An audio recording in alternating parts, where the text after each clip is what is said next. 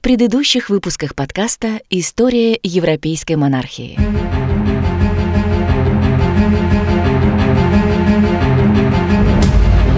Король видел своих сыновей принца Людвига и принца Отто от силы только один или два раза в день. Я в плоти кровь впитал эту легенду рыцаря-лебедя, полную такой невыразимо поэтической прелести. Запомните, что вы будущий король. Чрезмерно возвысив кого-то одного и предоставив в его руки всю полноту власти, вы предоставите свою репутацию и судьбу в руки другого человека. Этот Вагнер просто гений, талант. Я хочу поговорить с ним. С новым 1860 1954 годом дела мои стали принимать все более серьезный оборот. Я заболел катаром желудка. Пока же не оставалось ничего другого, как подписывать новые векселя для погашения старых, выданных на кар... Какой смысл в такой жизни? У меня нет ничего, ни гроша за душой. Я одинок. Вдохновение покинуло меня. И что дальше, господин Вагнер? Так и будете прятаться всю оставшуюся жизнь? Дорогой мой друг, я пишу вам это письмо, движимой надеждой, что наконец-то смогу познакомиться с вами поближе. С тех пор, как я услышал вашу музыку, я понял, что пленен ею навечно. С искренней любовью к вам, преданный ваш поклонник Людвиг. В пять часов вечера я встретился на вокзале с Пфистермастером, чтобы вместе с ним отправиться в Мюнхен. В тот же день я получил из Вены письма, самым настойчивым образом отговаривавшие меня от намерения вернуться туда. Но ужасом этого рода больше не суждено было повторяться в моей жизни. Итак, вы и есть тот самый Вагнер, музыка которого для меня была точно откровение свыше. Я же хочу основать принципиально новое общество. Не на насилии, а на новом типе сознания. Я был бы самым неблагодарным человеком, если бы не поделился с вами моим безграничным счастьем. Вы знаете, что молодой баварский король призвал меня. Он любит меня с сердечностью и пылом первой любви. Он знает обо мне все и понимает меня и мою душу. Но, Ваше Величество, Неужели баварская казна должна... Я, кажется, ясно выразился. Определите ему достойный его положения пансион и рассчитайтесь за маэстро с кредиторами. Мысль о вас облегчает мне бремя моих королевских обязанностей. Вот проект театра, составленный Зембером. Я хочу начать строительство как можно быстрее. Проект все равно должен пройти одобрение парламента. Ну а народ? Нельзя же игнорировать народ. А что народ? Люди в Мюнхене Мюнхене крайне возмущены. Ходят даже слухи, что Вагнер не только читает вам свои стихи. Это все ложь! Ложь! Мерзкие сплетни! Глупая, мелочная толпа! Я больше не хочу слышать эти мерзости! История европейской монархии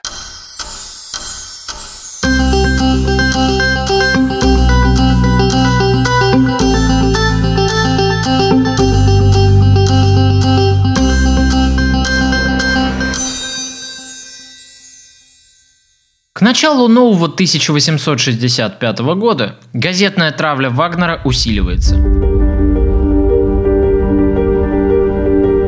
Под нажимом Кабинета министров Людвиг был вынужден отказаться от масштабного проекта Мюнхенского театра, но этим дело отнюдь не ограничилось.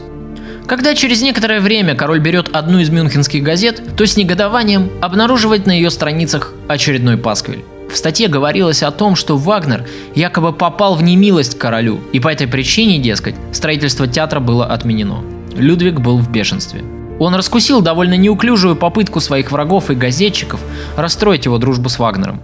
Войдя в свой кабинет, король сразу же пишет письмо к композитору, чтобы смягчить тяжесть удара. О, Тристан! О, Зигфрид!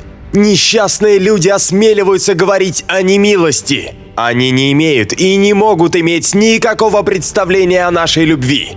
Простите им, потому что они не знают, что творят. Они не знают, что вы все для меня, что таким вы были и останетесь для меня до самой смерти. Что я любил вас еще раньше, чем увидел вас. Но я уверен, что мой друг знает меня, что его вера в меня никогда не поколеблется. О, напишите мне еще.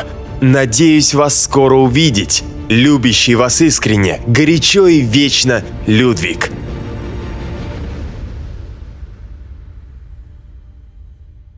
Какие только ярлыки не пытались современники и потомки вешать на Вагнера. Его называли агентом протестантов, масонов и даже обвиняли в гомосексуальной связи с баварским королем.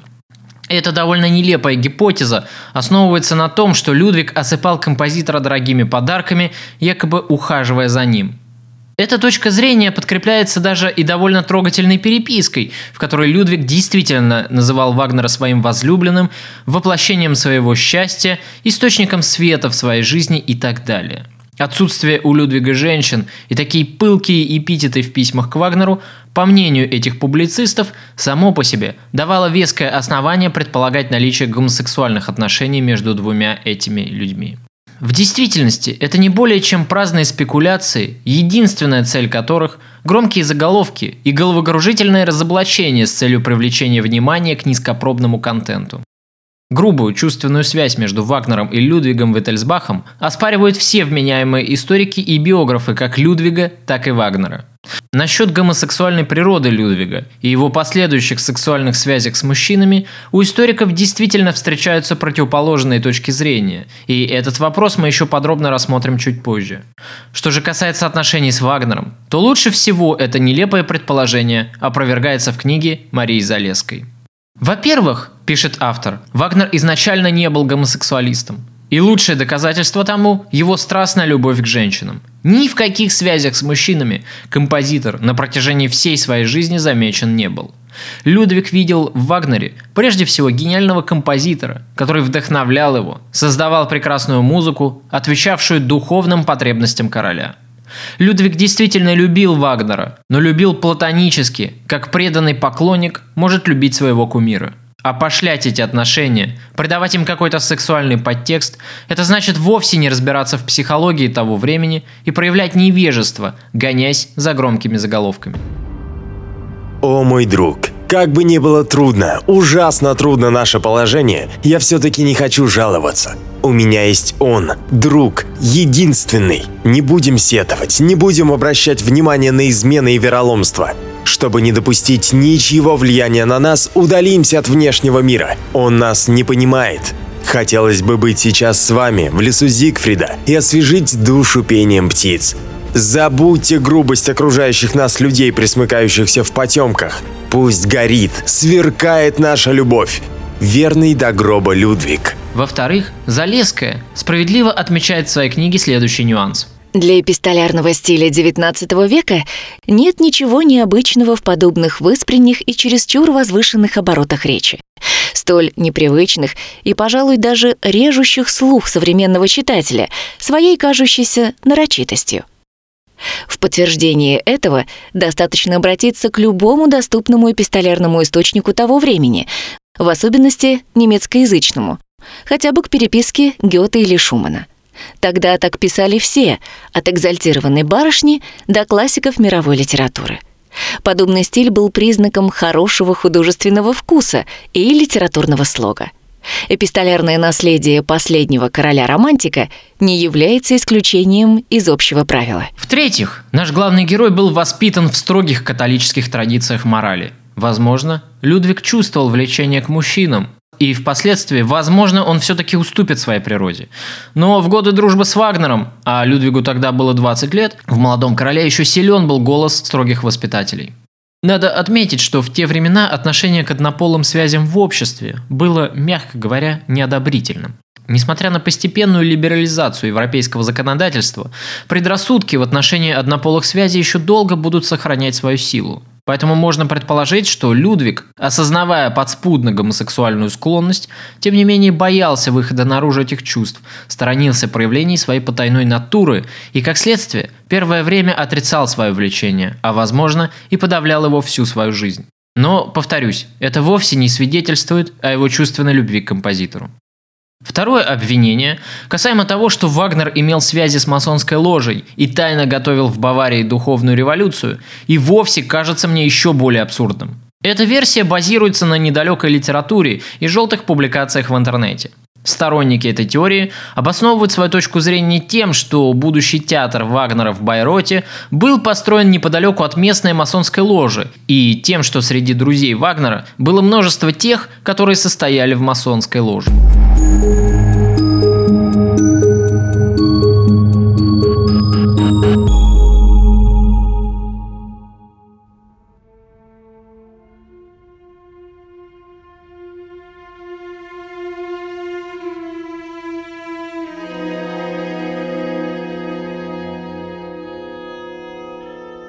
Важным событием в жизни Вагнера и Людвига становится генеральная репетиция нового большого театрального проекта «Тристан и Изольда». Она состоялась в мае 1865 года. Сам композитор долго готовил эту постановку и с нетерпением ждал дня премьеры. Для исполнения главных ролей Вагнер позвал из Дрездена знаменитых супругов и друзей, которых сам маэстро считал лучшими исполнителями своих постановок. На репетиции присутствовал небольшой круг друзей и, конечно же, сам Людвиг. Через несколько месяцев, 26 сентября 1865 года, Вагнер будет вспоминать репетицию с большим воодушевлением и с нежной признательностью по отношению к королю. Было короткое время, о котором я действительно вспоминаю как о грезе. Так удивительно хорошо и бодро было у меня тогда на душе. Это было время репетиции Тристана – мой верный ангел, мой добрый и благостный защитник охранял меня, как всегда полный детского ликования, если был доволен я, если я радовался растущему успеху. Незаметно устраивает он все, что помогает мне, удаляет то, что мешает. Восхитительный сон превратил задуманное в неожиданную действительность. Первое представление без публики — Чудодейственная любовь короля заставляет меня жить. Для него я воскресаю, для него хочу еще и еще творить.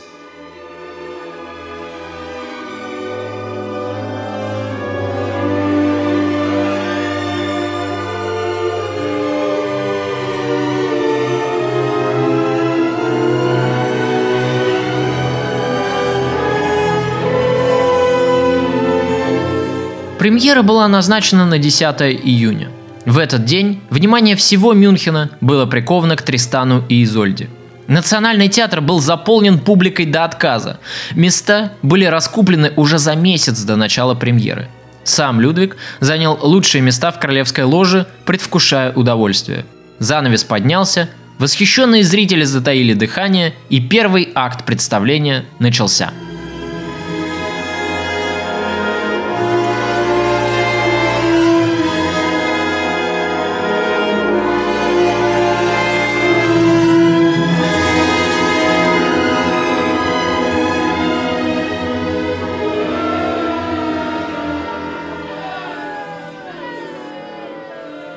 И тут случилось неожиданное. В конце представления из зрительного зала раздались свисты и недовольное завывание. Противники Вагнера решили сорвать премьеру, выкупив билеты лишь для того, чтобы в присутствии самого короля освистать его кумира. Однако постановка оказалась настолько успешной, что была встречена овациями остальной части зрителей, которых оказалось большинство.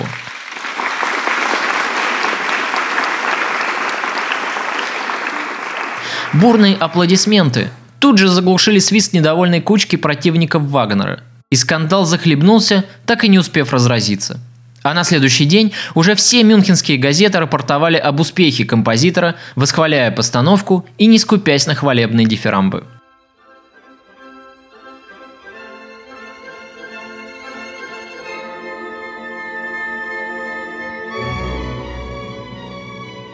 Казалось, это был безоговорочный успех Вагнера и Людвига. Настоящий, подлинный и ошеломляющий. Вагнер утер нос своим противникам, вышел победителем за счет своего музыкального гения. Ему готовы были уже простить и неумеренную роскошь за счет средств короля, и надменное поведение. Можно не сомневаться в том, что этот молодой король заставит о себе говорить, писал корреспондент влиятельной французской газеты. Король, который не чуждается высочайших проблем искусства, явление редкое в истории. Но, к сожалению, для короля победа Вагнера над его недоброжелателями оказалась обманчивой. Враги маэстро и не думали сдаваться. Через некоторое время после того, как утихла эйфория от постановки Тристана и Изольды, газеты вновь обрушиваются на Вагнера с едкой критикой. На голову композитора снова и снова сыпятся уже набившие оскомину обвинения в неумеренных тратах и в жизни за чужой счет. Газетчики и их высокопоставленные клиенты продолжали искать брешь, чтобы не извергнуть всесильного композитора, растоптать его репутацию и выставить из Баварии. Зависть к Вагнеру среди придворного окружения короля продолжала усиливаться.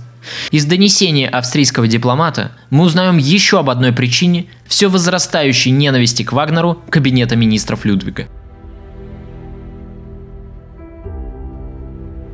Моя обязанность докладчика не позволяет мне скрыть тот факт, что поведению молодого короля Баварии изо дня в день все более свойственна эксцентричность и все сильнее вызывает обеспокоенность, что монарх может лишиться любви своего народа.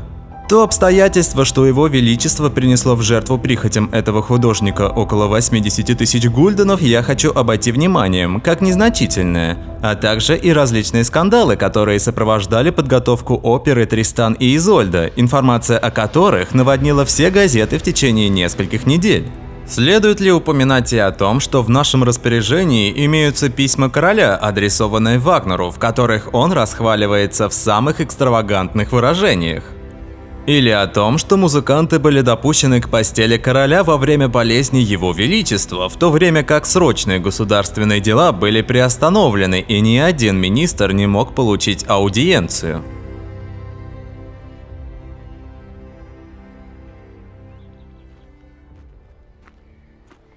По-моему, эта сцена с ночной охотой удалась особенно хорошо. Вы не находите, друг мой? Да, получилось отлично. И Ганс отлично держит напряжение в зале. Он отличный дирижер. Что я вам говорил? Меня беспокоит только одно. Опять эти газетчики принялись за старое. Сегодня утром секретарь, как обычно, принес мне мюнхенскую прессу. Нет, это невыносимо. Эти грязные, вечно жужжащие мухи теперь обвиняют вас, самого чистого человека, которого я знал, в адюльтере. Зачем вы читаете эту гадость? Я давно уже стараюсь не читать мюнхенскую прессу. Сами знаете, кто за этим стоит. Друг мой, я не верю этим сплетням даже на четверть руты. Но поклянитесь мне, заклинаю вас, что это все ложь. Ложь и гнусные грязные пасквили. Мне будет легче, если я услышу опровержение от вас, мой друг. Почему вы молчите? Ах, простите меня, Ваше Величество. Я задумался обо всем об этом и ушел в себя. Ну, конечно же, я уверяю вас, что все это неправда. Верьте мне. Ах, я и не ожидал другого от вас. Вы мой ангел в сиянии чистого гения. Эти навозные мухи завидуют вам, потому что не способны понять вас и подняться хотя бы до уровня ваших стоп. Однако, чем же вы занимаетесь так долго, уединившись с Козимой? Неужели вы обсуждаете с ней свои новые идеи? Она способна понимать вас так же, как и я? О нет, Ваше Величество. Помните, вы поручили мне заняться составлением автобиографии. Казима записывает под диктовку мои воспоминания для будущей книги.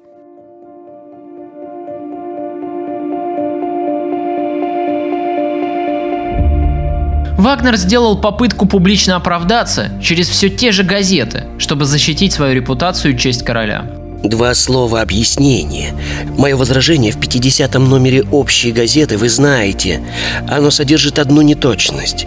Изображение границ моих отношений с королем. Во имя моей потребности в покое я страстно хотел бы, чтобы это было именно так. Во имя моего покоя я отказываюсь от прав, которые дает мне необыкновенно глубокая, фатальная привязанность ко мне короля. Но я не знаю, что мне сделать со своим сердцем, со своей совестью. Как мне отстраниться от обязанностей, которые она на меня налагает? Вы догадываетесь, что все то, чем меня травят, не имеет под собой никакого основания. Это лишь орудие клеветы, ставящий здесь свою последнюю, безнадежную ставку. Но где поводы к этой клевете? Как спасти свое сердце? Как при таких обстоятельствах быть художником? Около него нет ни одного близкого человека. Вот что причиняет мне настоящую боль. С трогательной верностью он поддерживает со мной самые лучшие отношения и отворачивается от всякой клеветы. Не могу больше выносить всех этих мерзостей. Дорогой друг, я очень хорошо понимаю всю глубину ваших страданий. Вы говорите, что заглянув в глубину человеческого сердца, вы нашли там злобу и испорченность. О, я верю вам, и я понимаю, насколько вы могли отдаться порывам гнева против людей. Но не забудем, не так ли, мой дорогой, что есть еще много благородных и добрых существ, для которых можно с удовольствием работать и жить. А между тем вы говорите, что не созданы для земного мира. Заклинаю вас, не огорчайте вашего верного друга. Мужайтесь. Любовь умеет найти в самой преступной душе семена добра. Она умеет побеждать. Живите, возлюбленной души моей. Умение забывать есть добродетель. Это ваши собственные слова, которые я теперь восклицаю перед вами. Прикроем снисхождением ошибки других. Помните, что ведь за всех умер и страдал Спаситель. Ваши по смерти верный друг Людвиг. 15 мая 1864 года.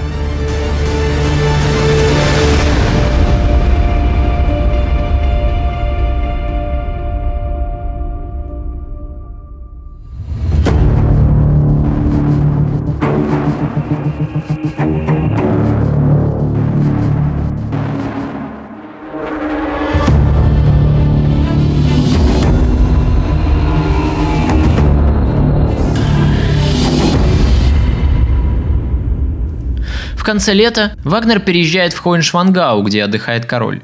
На берегу Лебединого озера друзья часто прогуливаются вместе, беседуя о творческих идеях Вагнера и проводят ночи напролет, разговаривая о жизни, музыке и древнегерманском эпосе. Вагнер позднее вспоминал, что Людвиг терпеть не мог разговоры о двух вещах – о политике и о войне – когда в его присутствии пытались заговорить о государственных делах, Людвиг начинал громко свистеть, пытаясь заглушить собеседника, или смотрел в потолок, делая вид, что не придает значения этим разговорам.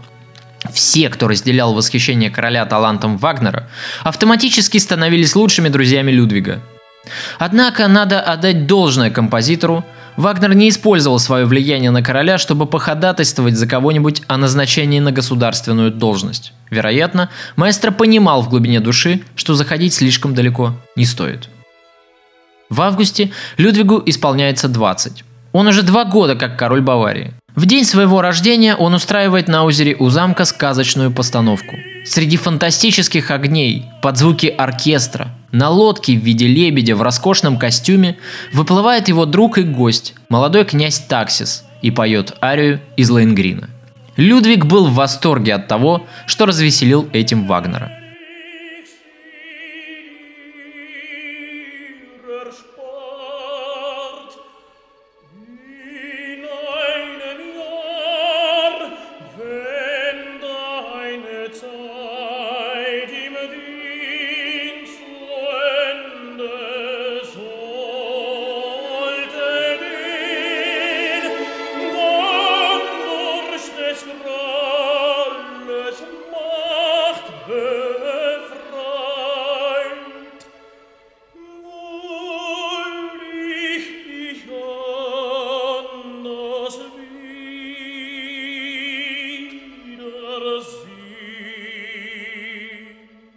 Осень ознаменовала для друзей начало черной полосы в жизни.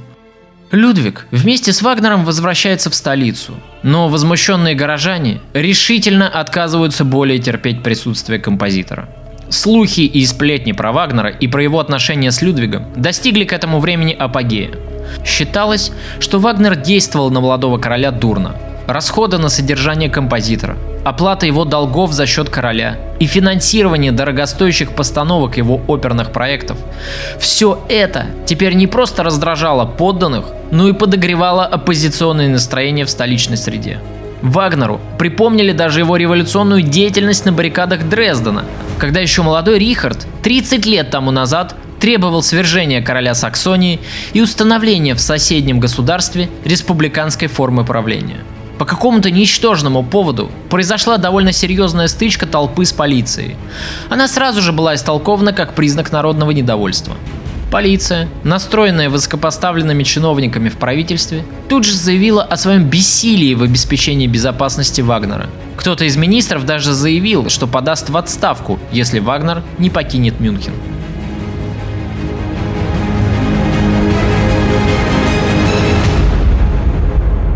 Что касается Рихарда Вагнера, настроение царит очень напряженное.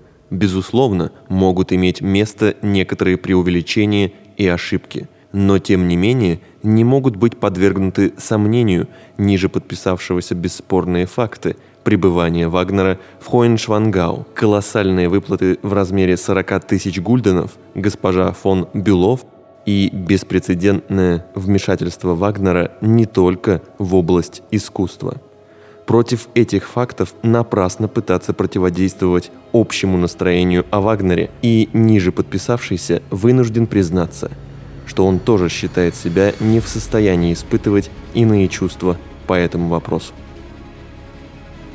Ваше Величество находится на роковом перекрестке, и придется выбирать между любовью и почтением ваших верных подданных и дружбой к Ричарду Вагнеру. Этот человек, который осмелился утверждать, что верно подданные вашего Величества презираемы баварским народом, презираем скорее сам всеми слоями общества, в котором власть только и должна искать свою опору. И Вагнер решается на отчаянный шаг, чтобы приструнить сплетников – он обращается к своему покровителю и меценату, дабы Людвиг, вооружившись своим королевским авторитетом, лично выступил бы с опровержением любовной связи на стороне и пригрозил бы газетчикам наказанием. Но кое-кто из окружения короля, успев предупредить этот вероломный ход композитора, раскрыл Людвигу глаза на истинное положение дел. И Людвиг с ужасом получает подтверждение любовной связи Вагнера на стороне. Ему на стол ложится пачка писем, неопровержимые улики против Вагнера.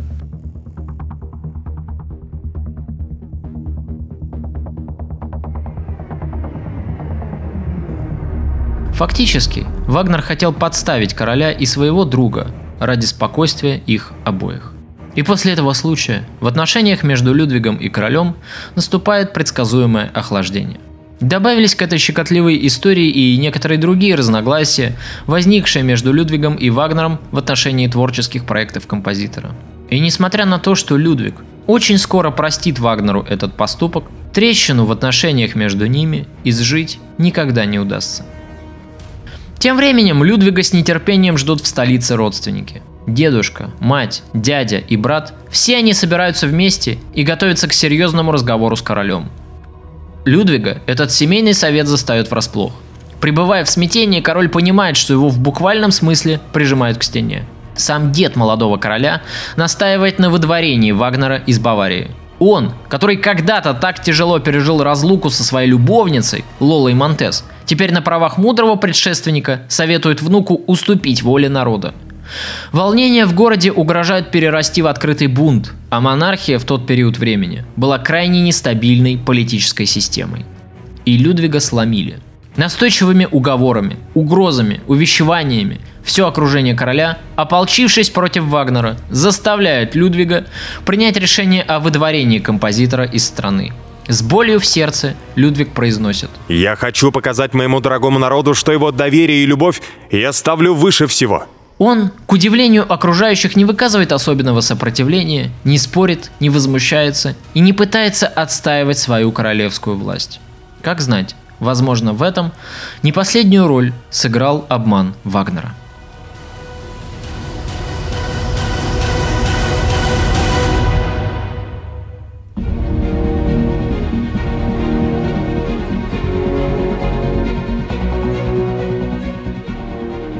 Ваше Величество, напряжение в народе достигло опасного уровня. Кто-то даже начал распространять прокламации с призывами к погромам в доме маэстро.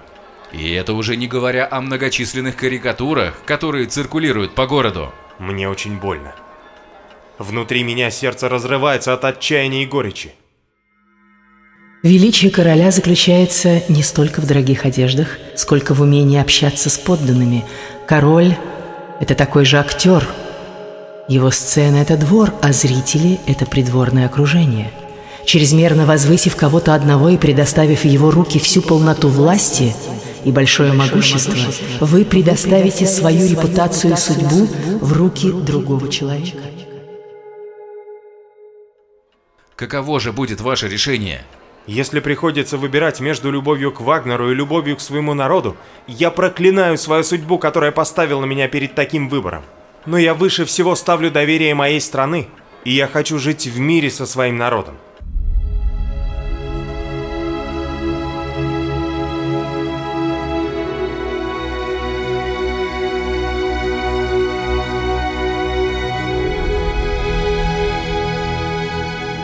Итак, король делает свой выбор. Непростой, мучительный, сопряженный с неимоверным страданием и напряжением душевных сил – Это решение дается королю непросто, и оно же в конечном итоге становится причиной гибели той личности Людвига, которая предстала перед нами сразу же после торжественной коронации. Больше таким восторженным, счастливым и деятельным мы уже никогда не увидим Людвига. Мой дорогой друг, как мне это не больно, но я должен вас просить исполнить мое желание, переданное вам через моего секретаря. Верьте, я не могу поступить иначе.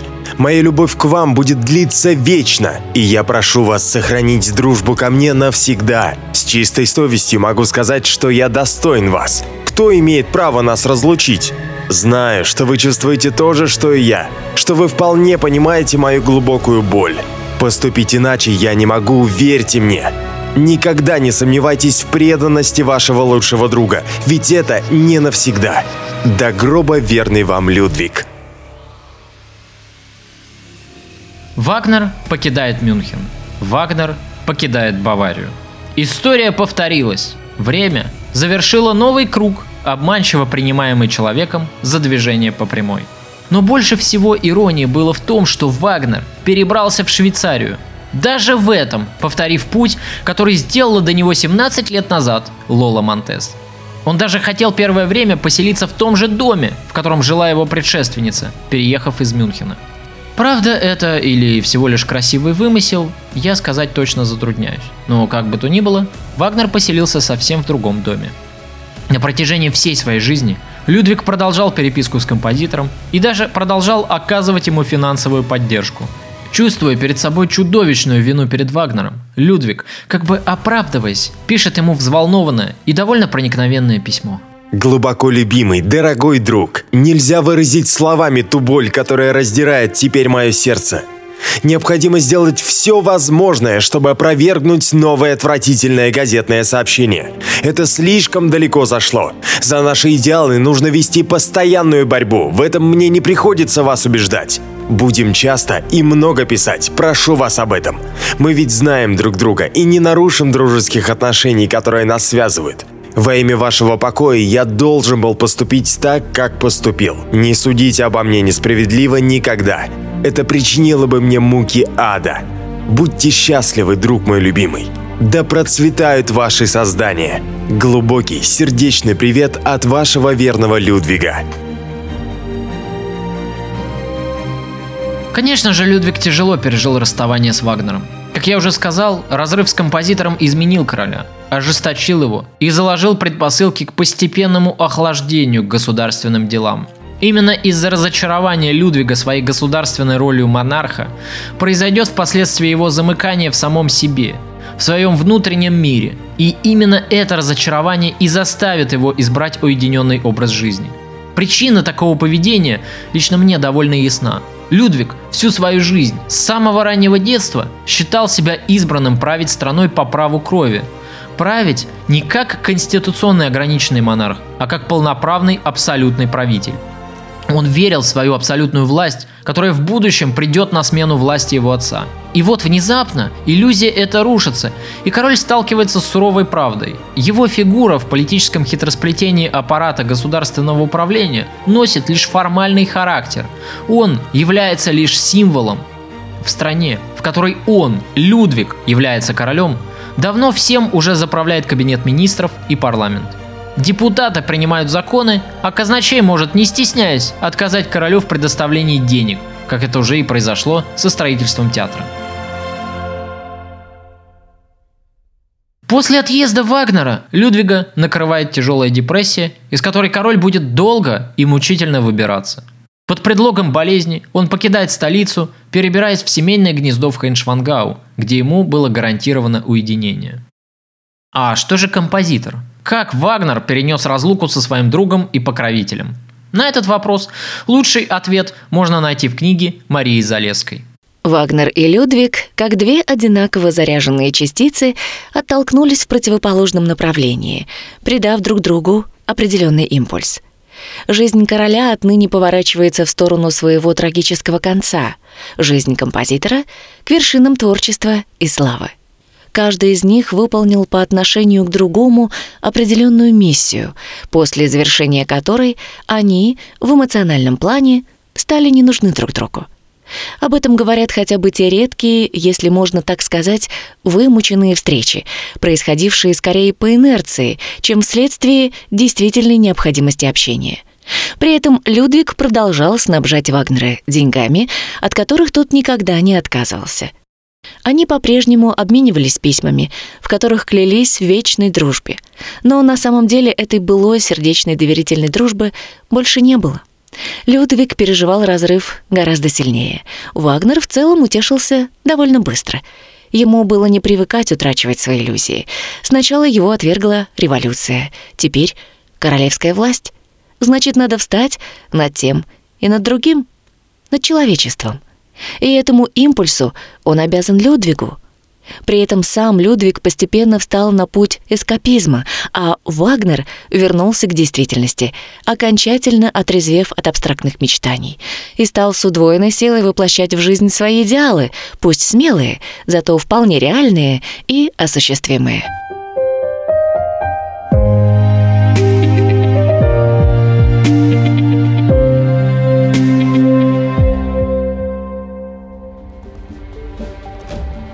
Время для хандры и бездеятельности в этот момент было как нельзя неподходящее.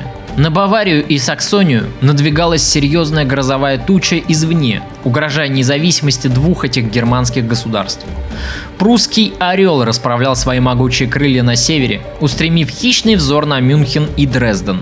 На политическую сцену того времени взошла новая фигура, которая очень скоро заставит о себе говорить в веках. Объединитель немецких земель, Отто фон Бисмарк вознамерился создать Второй Рейх под властью Берлина. Ему претели эти независимые немецкие государства. Будущее Баварии, Саксонии и Пруссии этот железный человек видел в составе Германской империи. Вторая половина XIX века – это заключительный этап развития национального самосознания в Европе. Последними государствами, завершившими процесс этногенеза, оказалась Италия и Германия. В Италии лидером ресорджимента становится Гарибальди, а в Германии строительству нового рейха посвятил свою жизнь Бисмарк. К середине XIX века в немецкой части Европы сложилось два сильных полюса – Австро-Венгрия и Пруссия. Первое время два этих государства уравновешивали друг друга, сохраняя относительное спокойствие в регионе. Но всем политикам того времени было совершенно очевидно, что долго так продолжаться не будет. Постепенно аппетиты Пруссии усиливались. Бисмарк активно расшатывал немецкий союз, призывая к открытым и прямым выборам общенационального парламента. Эти призывы раздражали Австрию, которая хотела сохранить столь выгодный для себя немецкий союз. Зачем Австрии соседство с сильным монолитным государством, когда гораздо безопаснее иметь буферную зону, присматривая за маленькими княжествами и королевствами, председательствуя в немецком союзе на правах старшей сестры? Как обычно и случается в истории, пожар разгорается из маленькой и второстепенной на первый взгляд искры. Эпицентром новой войны становится провинция Шлезвинг-Гольштейн. Дело в том, что эта территория на севере Германии некогда принадлежала Дании. Однако в 1865 году Австрия и Пруссия совместными усилиями отвоевали у Дании этот кусок территории и присоединили его к немецкому союзу на правах колонии. Обе державы, пока еще являясь союзниками, заключили Гаштейнскую конвенцию. Согласно этому договору, Австрия и Пруссия фактически поделили между собой спорные территории Гольштейна и Шлезвинга. В документе декларировалось, что Австрия и Пруссия будут совместно владеть и управлять Шлезвинг-Гольштейном. Пруссии было предоставлено управление Шлезвинским герцогством, а Австрии отходил Гольштейн. Австрийское правительство упорно не хотело смотреть правде в лицо. Австрийцы не понимали, что Гаштейнская конвенция была лишь отвлекающим маневром Берлина, чтобы усыпить бдительность Вены. Бисмарк разрабатывал серьезную комбинацию по устранению влияния Австрии на политику в регионе, и одним из ходов в этом сложном дебюте было постепенное, мирное, но бескомпромиссное сближение с Баварией. Через год после подписания Гаштейнской конвенции Пруссия была готова к войне. Бисмарк решается пойти на конфликт, единственной целью которого являлась провокация Австрии и развязывание военных действий. Между двумя сверхдержавами возникает спор за единоличное управление отвоеванной у Дании территорией. Ситуация накалилась до предела. В феврале министр Баварии решительным шагом входит в кабинет короля. Он докладывает Людвигу о назревающем конфликте между двумя империями. Бавария не могла находиться в стороне от нарастающей грозы, поскольку находилась между Австрией и Пруссией, как между молотом и наковальней. Она неизбежно будет втянута в войну, и необходимо было выбирать сторону – Понимая, что спор за владение Шлезвинг-Гольштейном развязывается Пруссией исключительно с целью устранения Австрии, как препятствие для дальнейшего объединения немецких государств, министр готовит короля к неизбежной войне на стороне Австрии, поскольку Австрия являлась гарантом независимости Баварии. Если Пруссия победит, это означало бы конец Баварии как независимого государства. Людвиг, с детства ненавидевший войну и все, что было связано с ней, Ненавидел и Пруссию, как главное в Европе милитаристическое государство. Такое наглое поведение Берлина и его военная бравада претели королю. Однако он умоляет своего министра сделать все возможное, чтобы сохранить в регионе шаткий мир. К сожалению, министр Баварии был не тем человеком, в чьих силах было остановить кровавую бойню, назревавшую из-за усилившихся амбиций Берлина. Пока Людвиг продолжал страдать из-за разлуки с Вагнером и писать ему полные нежных чувств трогательные письма, конфликт между двумя государствами продолжал обостряться. Австрия холодным тоном заявила Пруссии, что согласна уступить свои права в Гольштейне исключительно такому лицу, которое будет избрано германским союзным сеймом.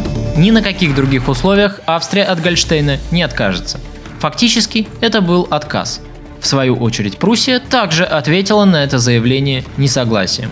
И наступило звенящее молчание перед бурей, последний аккорд хрупкого мира. 10 мая по всей Баварии была объявлена срочная мобилизация. Маленькое немецкое государство теперь готовилось к неизбежной войне. А уже в конце мая, когда король был так нужен своей стране, Людвиг тайно отправляется в Швейцарию, чтобы навестить Вагнера. Композитору исполнилось 53, и Людвиг не удержался от искушения повидаться с ним и поздравить своего друга. Но когда он вернулся в Мюнхен, правительство уже знало, где побывал их монарх. И подданные встретили Людвига с еле скрываемым возмущением. Депутаты парламента даже отправляют королю письмо, в котором напоминают ему об обязательствах по отношению к народу. Письмо это содержало скрытую угрозу. Кто не хочет присоединиться к борьбе за правое дело, писали депутаты, тот пренебрегает своими обязательствами по отношению к Отечеству. Людвиг высокомерно проигнорировал этот выпад в свой адрес. Он отказывается принимать делегацию депутатов и на следующий день уезжает из столицы с молодым симпатичным флигель-адъютантом на Штанбергское озеро, где и запирается вместе с ним в маленьком домике на острове в окружении цветов. А на следующий день новый любимец короля отправляет Вагнеру письмо, в котором пишет, что король хочет удалиться от противной суеты пошлого мира и отпраздновать годовщину премьеры Тристана и Изольды. И все это происходит в тот момент, когда внимание всей Европы приковано к разворачивающимся в Германии событиям.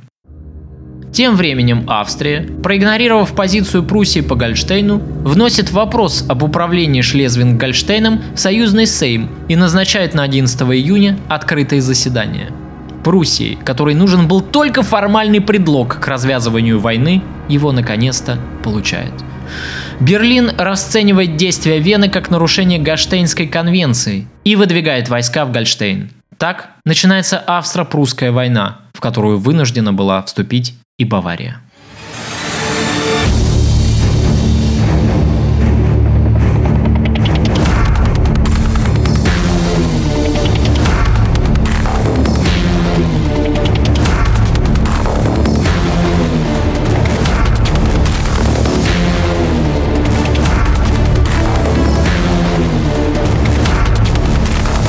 Несмотря на то, что тема австро-прусской войны не входит в программу серии подкастов о Людвиге, я все-таки не могу не умолчать об одном весьма любопытном обстоятельстве.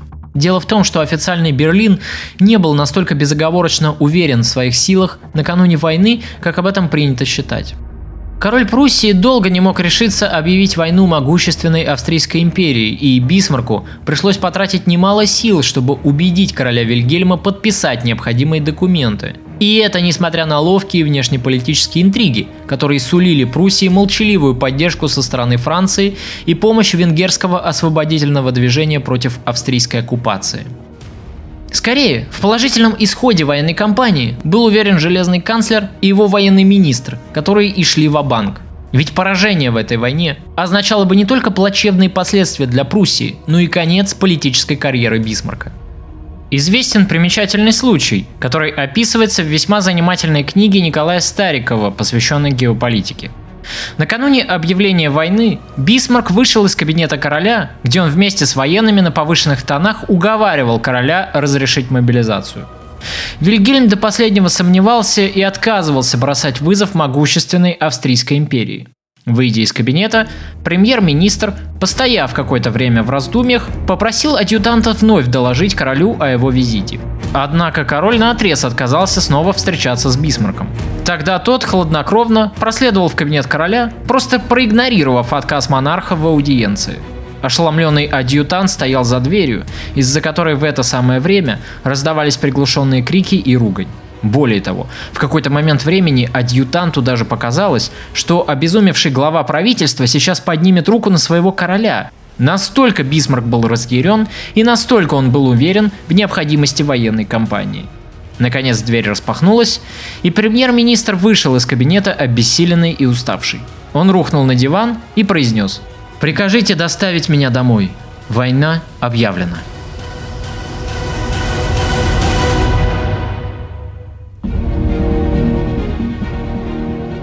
Этот случай очень показателен, поскольку иллюстрирует то напряжение, которое царило в Берлине накануне войны.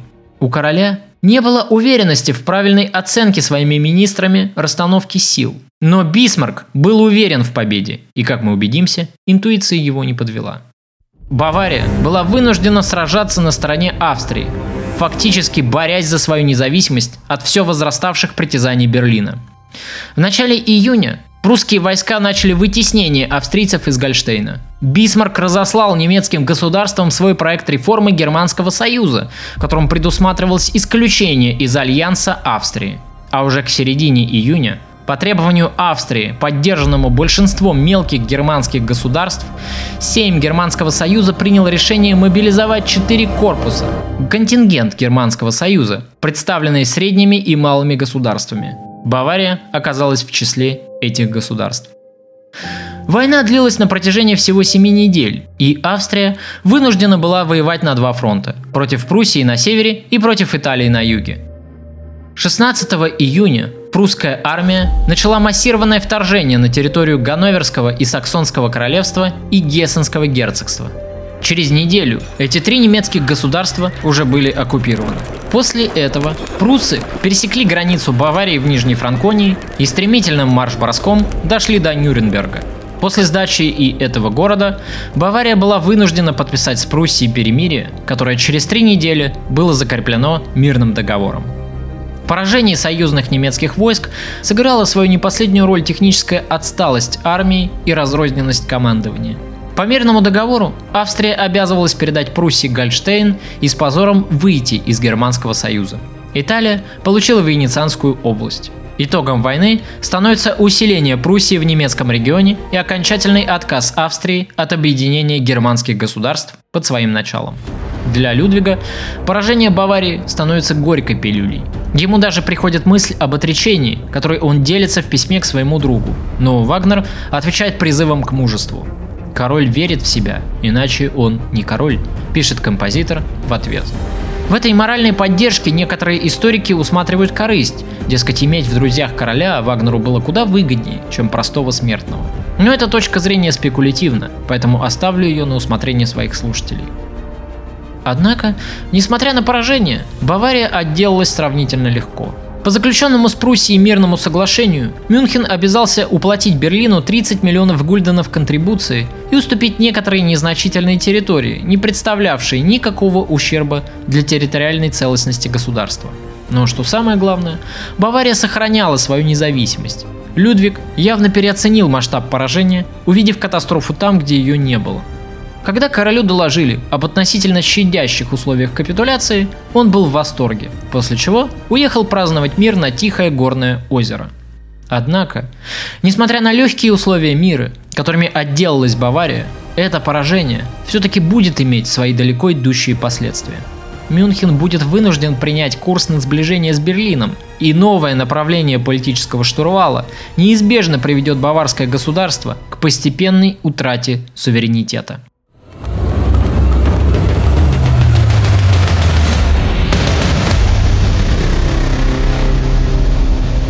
Людвиг в своей жизни больше всего не любил три вещи. Войну и все, что с войной было связано, длительные переезды и путешествия, а также присутствие в доме посторонних людей.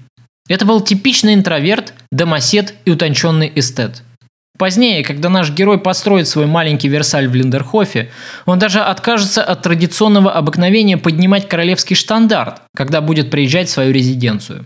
Этот обычай казался королю слишком пошлым, поэтому он заведет свой собственный. В Линдерхофе у него будет два механических павлина, которых при въезде короля во дворец слуги будут выставлять в сад и заводить, после чего птицы будут двигаться, распуская металлический хвост и приветствуя таким образом въезжающий экипаж короля.